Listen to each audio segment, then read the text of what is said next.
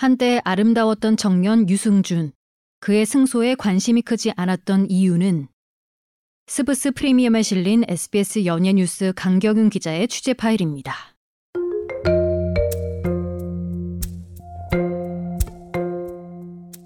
한때 아름다운 청년으로 불렸던 가수 유승준. 46살 스티브 유 씨가 2015년 시작한 법정 싸움은 그리 아름답진 않았습니다. 유승준은 한국에 입국해 재외동포로서 경제 활동을 할 권리로 풀이되는 F4 비자를 발급해달라며 주 로스앤젤레스 대한민국 총영사관을 상대로 행정소송을 벌였습니다. 유승준은 2019년 주 LA 대한민국 총영사관과의 소송에서 최종 승소했지만 한국 입국을 위한 비자 발급은 거부됐습니다.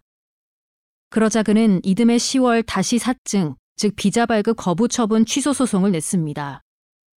그리고 지난달 30일 대법원 제3부는 유승준의 비자 발급 거부 처분에 대한 취소 소송에 대해서 유승준의 손을 들어줬습니다. 선고 당일 병역 면탈 행위로 막혔던 유승준의 한국길이 무려 22년 만에 열릴 것인가를 예측하는 기사들이 쏟아졌습니다. 유승준도 기사 사진을 캡처해서 자신의 SNS에 올리며 자축했습니다. 이 판결에 대해서 유승준은 무엇을 말하고 싶은 거였을까요? 그 시절 유승준의 인기는 신드롬에 가까웠습니다. 지금이야 짧지 않은 연습생 생활을 거치고 상당한 실력을 갖춘 아이돌 가수들이 한 해 수백 팀씩 쏟아지지만 1990년대 말부터 2000년대 초까지는 그렇지 않았습니다. 유승준은 중학교 1학년 때 이민을 가서 어린 시절을 보내고 가수의 꿈을 안고 한국으로 건너와서 만 20살의 솔로 가수로 데뷔했습니다.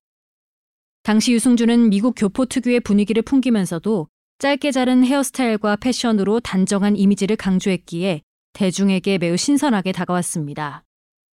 여기에 가위, 나나나, 열정 등 히트곡들을 연이어 발매하고 댄스와 라이브 실력을 뽐냈습니다.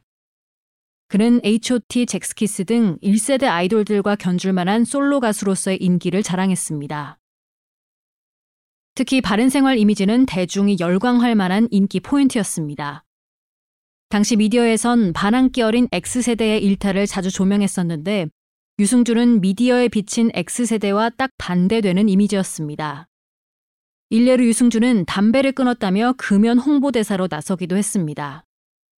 당시 그는 흔한 안티팬조차 찾아보기 힘들 정도로 이미지가 좋았는데요. 이를 바탕으로 유승준은 CF를 10개 넘게 찍고 음반 회사와 37억 원의 전속 계약을 체결하는 등 탑스타로서 종횡무진 활약했습니다. 유승준이 입국을 위한 소송 과정에서 주장한 바를 요약하자면 범법자 취급하는 게 부당하다였습니다.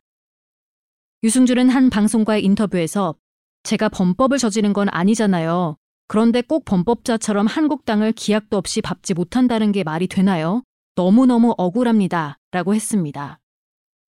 테러범, 강간범 등을 잇따라 언급하면서 그보다 더한 범법자 취급을 하는 한국 사람들의 시선이 부당하다고 강조했습니다. 유승준은 23년 전 언론을 통해 대체복무로 병역의 의무를 다하겠다는 뜻을 밝혔지만 공연을 위해 병무청장의 국외 여행 허가를 받은 뒤 출국해 미국 시민권을 취득했습니다. 당시 뉴스에서 유승준의 미국 시민권 취득 소식이 전해진 이후에도 한참 동안 아름다운 청년이 그랬을 리가 없다며 어리둥절했던 기억이 생생합니다. 많은 국민들에게 큰 충격을 안겼던 당시 유승준의 선택은 결과적으로 지난 23년간의 길고 긴 입국 금지로 이어졌습니다. 유승준이 병역법 위반으로 처벌을 받은 적이 없다는 말은 사실입니다. 이건 그가 죄를 짓지 않았기 때문이 아니라 유승준이 한국 국적을 버리고 미국 시민권자가 됐기 때문에 병역법 위반으로 처벌할 수 있는 우리 당국의 권한이 사라졌다는 걸 의미합니다. 지난 소송 과정에서 유승준의 병역 의무 면탈 행위는 고의성이 충분하다고 인정됐습니다.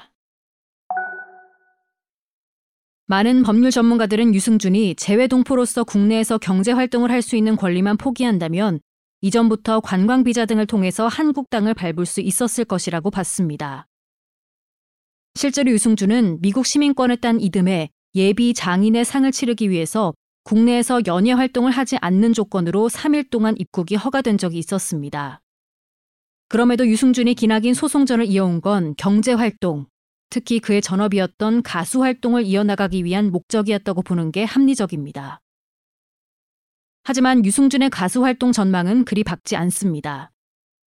유승준은 2018년 11월 11년 만에 새 음반을 발표했지만 반응은 썩 좋지 않았습니다. 병역 의무 면탈로 인한 부정적인 인식도 상당했지만 그보다 유승준의 음악이 국내 가요 시장에 발휘하는 소구점이 없었다고 보는 편이 맞습니다. 유승준은 이후로 또 새로운 음악을 발표하거나 유튜브 영상들을 공개하면서 추억 소환에 발버둥 쳤지만 매일 새로운 음악들이 홍수처럼 쏟아지는 국내 가요계에 그가 설 자리는 그리 크지 않았습니다. 유승준이 주 로스앤젤러스 대한민국 총영사관과의 소송에서 최종 승소했다는 소식이 전해진 날 이상하리만큼 인터넷 여론은 고요했습니다. 유승준의 국내 입국 허가 여부에 대한 찬반은 인터넷에서 툭하면 벌어지던 논쟁의 단골 소재였지만 2023년도 저물어가는 시점에 유승준의 입국에 대한 반대 목소리도 환영한다는 반응도 크게 눈에 띄지 않았습니다. 지난 12일 예년보다 따뜻한 기온을 기록했던 날 방탄소년단의 지민과 정국이 훈련소로 입소했습니다. BTS 멤버 가운데 마지막으로 국방의 의무를 시작한 겁니다.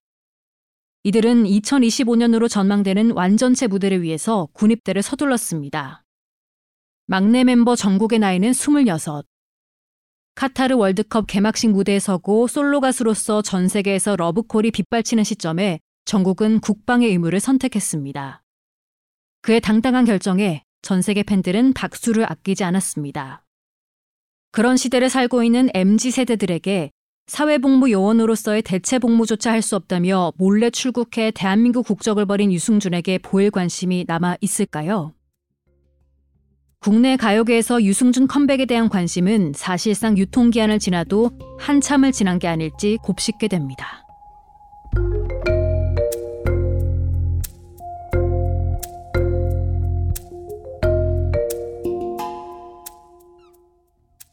여기까지 스브스 프리미엄에 실린 SBS 연예 뉴스 강경윤 기자의 취재 파일, 전 아나운서 김선지였습니다.